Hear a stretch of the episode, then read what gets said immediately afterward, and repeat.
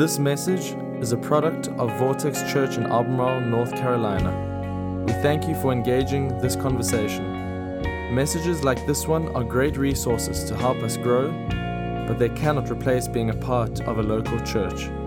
If you're not actively a part of a church, we encourage you to find one near you that fits you, visit it, and get involved. And we hope this message gives life to you today. Enjoy. You know, Easter is a day of victory. It's a day of victory. I mean, when death looked like it had won, it didn't. It didn't. As a matter of fact, that's exactly what we're celebrating today a victory. But you know, I was thinking about victory this week and I thought of a few things that maybe we don't think about. We all want victory, we all want to experience victory in life. But you know what? There's no victory without a battle. There's no victory without a battle. Some of you today are in the middle of a battle. Some of you are fighting for your marriage. Some of you are fighting for your finances. Some of you today are fighting for peace. I want you to know that the presence of a battle means the promise of a victory. See, today we need to be reminded that when we look at Easter, Easter is an invitation to step into a victory that Jesus has already won for us. See, if there's no there's no victory without a battle. You know, we need to be reminded in that that battles are filled with pain. They're filled with pain. I mean, that's a part of the season of a battle. And today, if you're going through that, maybe you're fighting for something right now, can I remind you that there's purpose in the pain? There's purpose in the pain. God never wants us to waste pain. No, indeed, there is purpose in the pain. And we know that as we look at Easter. See, when we think about victory, can I remind you of something else? That there's no victory without a price being paid. There's no victory. There's no such thing as victory without a price being paid. And that's sacrifice, right? You can't win in your marriage unless you sacrifice. You can't win in your finances unless you're willing to sacrifice. You're not going to win with friendships unless you're willing to sacrifice. No, we've got to understand that a victory implies that someone has made the sacrifice in the midst of that battle to push towards victory. Now, as we think about Easter, you know, death had been victorious until it met Jesus. Death had a 100% success rate until it met Jesus. But when it met Jesus, it met its match. I want you to just be reminded today as we look at the promise of Easter that while one person uniquely experienced death in the person of Jesus, that person uniquely defeated death. The cross is only part of the story. The story culminates in the resurrection of Jesus. And we are caught in that battle today. Today, we're caught in a battle of life and death. You see, Jesus, when he came, Jesus came to fight a battle that we couldn't win for ourselves. We're in that struggle. We're in that battle. But Jesus, see, Jesus came to win a battle that we could never win for ourselves. So, how did he do that? How did Jesus fight that battle? You know, we fight all kinds of ways, don't we? Sometimes we yell, sometimes we scream, sometimes we do some things we ought not to do. But Jesus fought this battle by taking our sin on himself. You know, I love Revelation Revelation chapter 1, verses 17 and 18, when we think about the victory that Jesus gained at the cross and in the resurrection. John, the, the apostle, is writing Revelations, the best friend of Jesus. And he's writing this, and, and, he says something as he sees Jesus for the first time in this prophetic vision that he records in the book of Revelation.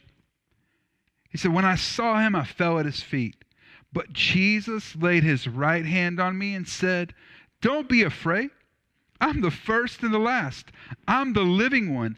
I died, but look, I am alive forever and ever. And here's the part and I hold the keys of death and the grave. He didn't just die, He died and rose victorious with the keys in His hand to death and the grave. What had always been 100% victorious over humanity lost its power and lost this victory over us when Jesus rose from the dead.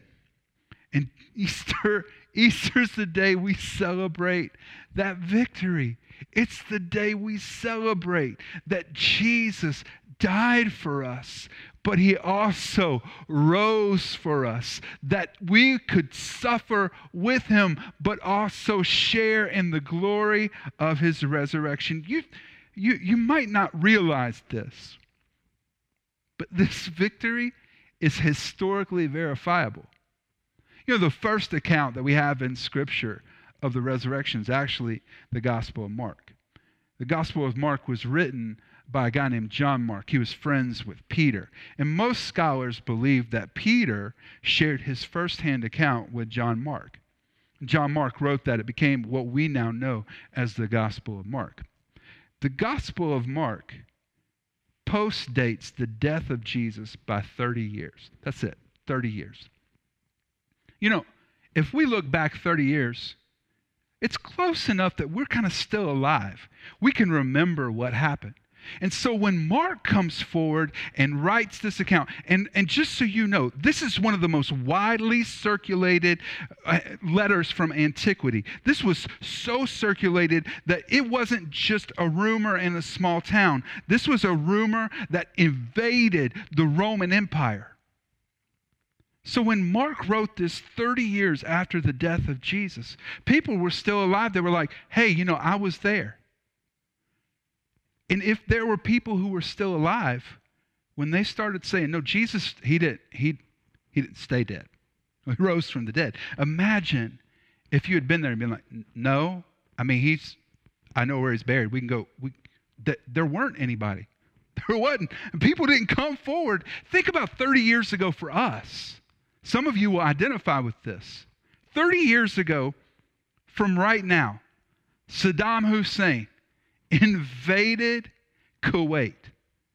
Some of y'all know what's about to happen. And because of that, the United States entered an operation known as Desert Shield.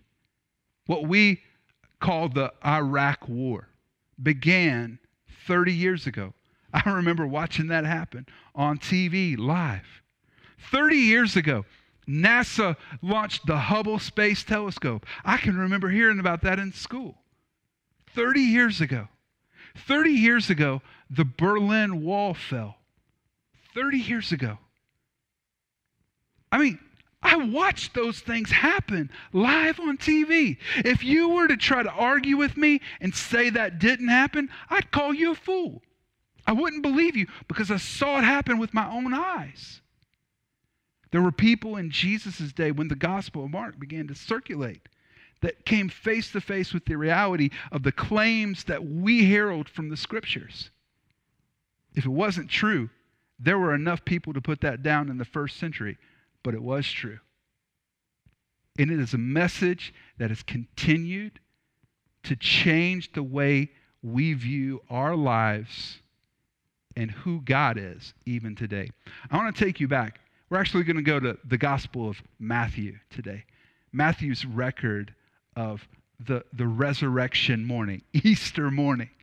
In Matthew 28, verses 1 through 6, it says that early on Sunday morning, as the new day was dawning, Mary Magdalene and the other Mary went to visit the tomb.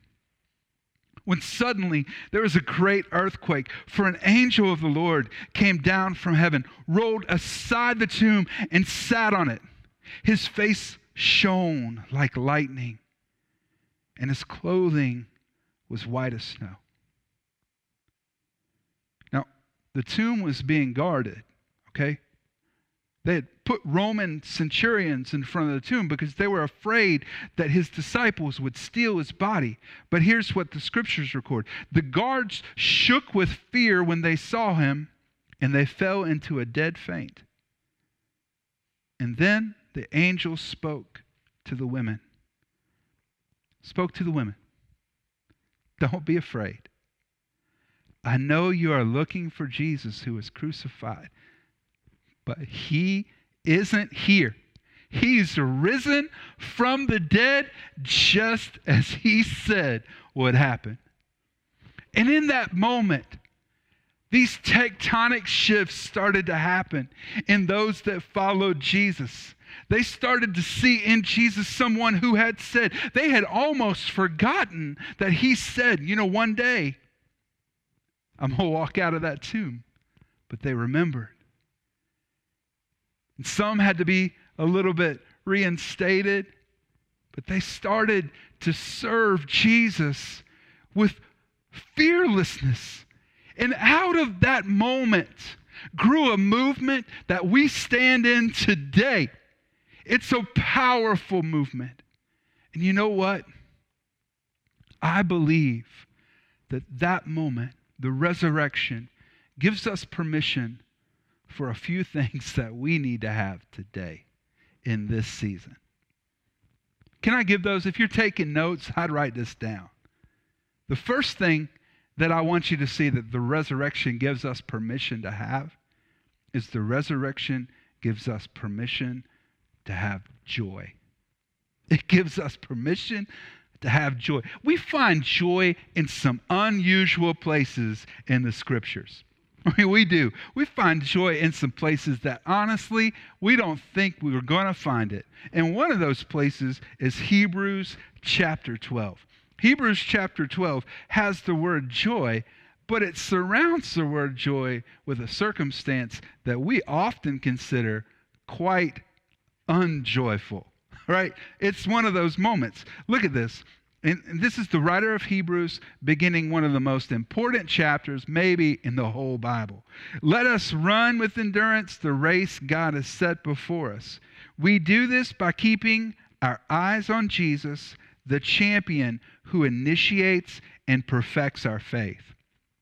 Because of the joy awaiting him, he endured the cross, disregarding its shame now he is seated in the place of honor beside God's throne.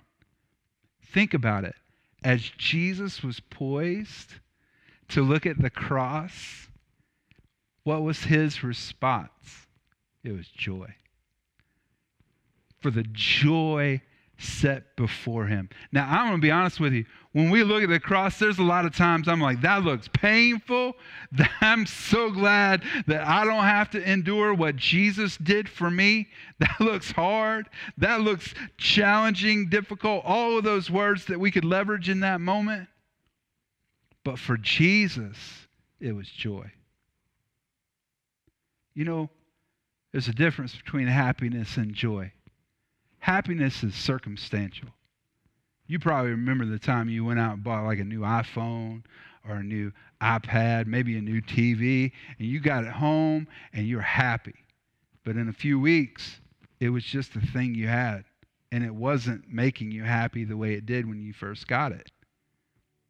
Happiness is based on our circumstance, and I'm not really sure that we need to be against happiness, but it's so different than joy. See, our joy as believers rests in Jesus, not our circumstances. Our joy rests in Jesus, not in our circumstances. The reason Jesus had joy when he looked at what was coming in the cross is because he knew what was going to happen because his father wasn't going to let him down. See, some of us, we just need to be reminded today God has never failed you yet. He has never let you down yet. You know how I know? Because you're still here. You're still breathing. You're still following. You're tuning in this morning. And you know what? God hasn't let you down, and He's not going to let you down we can have joy when we face challenges because our joy is not based on our circumstances. It is 100% based on who Jesus is and what his character is. And the resurrection reminds us that we can have joy. I mean, think about it. You might be facing something that's really challenging today, but you're not dead. Jesus was executed in the most painful and difficult execution in human history. And he found joy in that moment. Why? Because he knew his father wasn't going to fail him. I can promise you this you can have joy in this moment because Jesus isn't going to let you down. You know what else? The resurrection gives us permission to have hope. It gives us permission to have hope. I mean, think about it. What's a more difficult thing to think about where I'm going to lose all hope than death, right? What's more difficult, more challenging, right? If there's a moment when there's almost certain defeat, it's in death. I can remember a few years ago, my, my grandfather passed away, and um, my family was given the opportunity to be there with him in that moment. And I was sitting at his feet when he breathed his last breath. And it was so challenging. And in many ways, it was very, very painful. Because he meant a lot to me. He's one of the most influential figures in my life. And you know what? I thought of this when we look at that moment from a worldly perspective, it looked like defeat as his body succumbed to a condition that had ravaged his health. But as a believer, when I look at that moment, that wasn't defeat. That was a moment of victory. And I have hope in that victory because of the resurrection. I have permission to have hope because of the resurrection. The resurrection lets me know that even in the worst situation, which is death, death is for us who love Jesus, but a comma in the sentence of our life. It's not a period, it's not the end. You know, 1 Corinthians 15, 56, and 57 talks about this victory. Where the Apostle Paul, writing the church in Corinth, says this Thank God, He, Jesus, gives us victory over sin and death through our Lord Jesus Christ. For sin is the sting that results in death and the law gives us power. He would go on to say, So now, O death, where is your sting? Now, O death, where is your power? Because the resurrection put you to shame.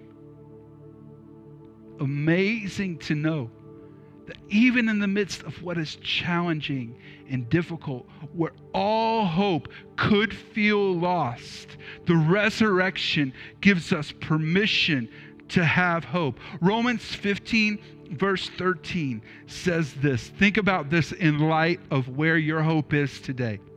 I pray that God, the source of hope, will fill you completely with joy and peace because you trust in Him. Then you will overflow with confident hope through the power of the Holy Spirit. We can face difficult and challenging times with confident hope, not because of our own efforts, but because of the one who is taking care of us. The resurrection gives us permission to have hope. And the last thing, which was in there, the resurrection gives us permission to have peace. It gives us permission to have peace. Think about it. In a world that seems to be falling apart, in homes that, let's be honest right now, let, us be honest. We, we've been spending a lot of time with each other, we're getting a little tired of each other. There's some tension that's come with that. I think that today we need permission to have some peace. We need permission. You know, one of the names that Jesus was given was the Prince of Peace. And today, when we choose to put our faith and our trust in the Lord Jesus, we have permission to live with peace. You know, John 16 Jesus has just finished maybe two of the most important chapters in the whole entirety of the Gospel of John. I mean, Luke 15 is an amazing section of Jesus' teaching, teaches so much to us in that chapter. And in, Luke, in John 16, verse 33, he says this I've told you all that so that you may have peace in me. Here on this earth, you will have many trials and sorrows, but take heart, for I have overcome the world. I've told you this stuff so that you can have peace. You know, I think that a lot of times the reason we don't have peace is because we've wandered away from fully trusting Jesus. And today, I think there's some of us right now that honestly, God's speaking to you. Because right now, joy feels a million miles away, hope feels a million miles away, and peace, I haven't felt that in weeks. If that's you today, maybe right now, as you sit there and we do church at home, maybe right now the Holy Spirit is speaking to you. And this is your moment to make a decision. What we're going to do is we're going to pray. And then I'm going to walk you through three different categories. And I want you to think about which category you're in this year, where you are right now as we go through Easter. So let's take a moment. We're going to pray together. God, we come before you today and we thank you for the resurrection. God, we thank you for the peace that comes, the joy that comes, and the hope that comes from this reality, this victory that you won for us. God, thank you. Thank you for this moment. God, thank you that we can anchor our heart into something that's real. God, I pray today that as you speak to our hearts, that you would help us to dive in to where we are in our relationship with you. God, help us to see clearly what you're speaking to us so that we can respond to you. Now, I want everybody to think about your relationship with Jesus. Where are you? How are things going right now? And I want you to put yourself today into a category. Now, what we're going to do is we're going to walk through three different categories today. And I'm going to give you kind of where you might be. The first category is going to be category A. Today, are you a person that's here? And maybe you're here today and you know I am right with Jesus. I'm not perfect, but I'm living right now in a in a healthy, thriving relationship with Jesus. Is that you today? Is that you? Maybe that is you. If it is you, I want you to go ahead and get that decision in your mind today. But for many of us, we know that, you know what, that's not me. My relationship with God hasn't been thriving. As a matter of fact, I have not been living with peace. I haven't been living with joy. And I don't even know where hope is right now. Maybe in the past, those things for you have been anchored in Jesus. And right now is the moment where you would become B. I want to rededicate my life to Jesus. I want to be the person today that says, Jesus, I'm giving you everything. I've, I've taken up some control that I had released to you. And so today, I'm just releasing that control. I'm rededicating my life. That would be category B. Now, maybe you're here and you're category C. We love you, and I want you to know that. If you're in what we'll call category C today, you're that person that's here. And you know what? Church is new. Maybe you've never been to a real church, but Easter's happening online this year, and someone kind of convinced you that you could come over to their house or maybe join in online, and you're here today. And as you get to this moment, you're like, you know what? I know I need to get things right between me and Jesus. Maybe you're C. Maybe for the first time ever in your life, today you're saying, God, I'm giving my life to you. If that's you, right now, I just want you to take a moment and reflect on that. Now, some of you are in other categories. Maybe you're here today and you're the next category. We, we would call that category D. Maybe you're, you're just, you know, I'm not sure about this. I'm not sure. It's okay. We, we want you to think about that. We want to be able to pray for you if that's you. Maybe you're not sure about how things are.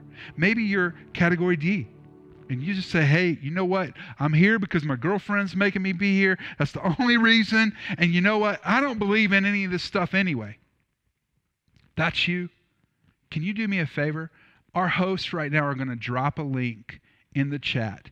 And when we sign off in just a moment, what I want you to do is I want you to go to that link and fill that out real quick. It's going to have three questions on it. We want you to fill that out and it'll give us a chance to be able to pray for you as you take the next step in your journey. We're so thankful that you joined us this morning. We're going to pray for you as you take the next step in your spiritual journey. We believe that there is, because of the resurrection, permission for you today to have joy, to have hope, and to have peace in this season. Now, we do want to remind you that tonight at 6 p.m. on Facebook Live, I'm going to be there. I'm going to pray for you guys. If you want to join us tonight, we'd love to be able to pray for you. We do this every night through the week at 7 p.m. to be able to join with you and pray for you. We believe that we want you to know that you're, you're seen and you're heard and you're known. And we want to lift up the prayer requests that are weighing on your heart in this season. So I'm going to join you live tonight. But as we go through Easter today, go through it with hope.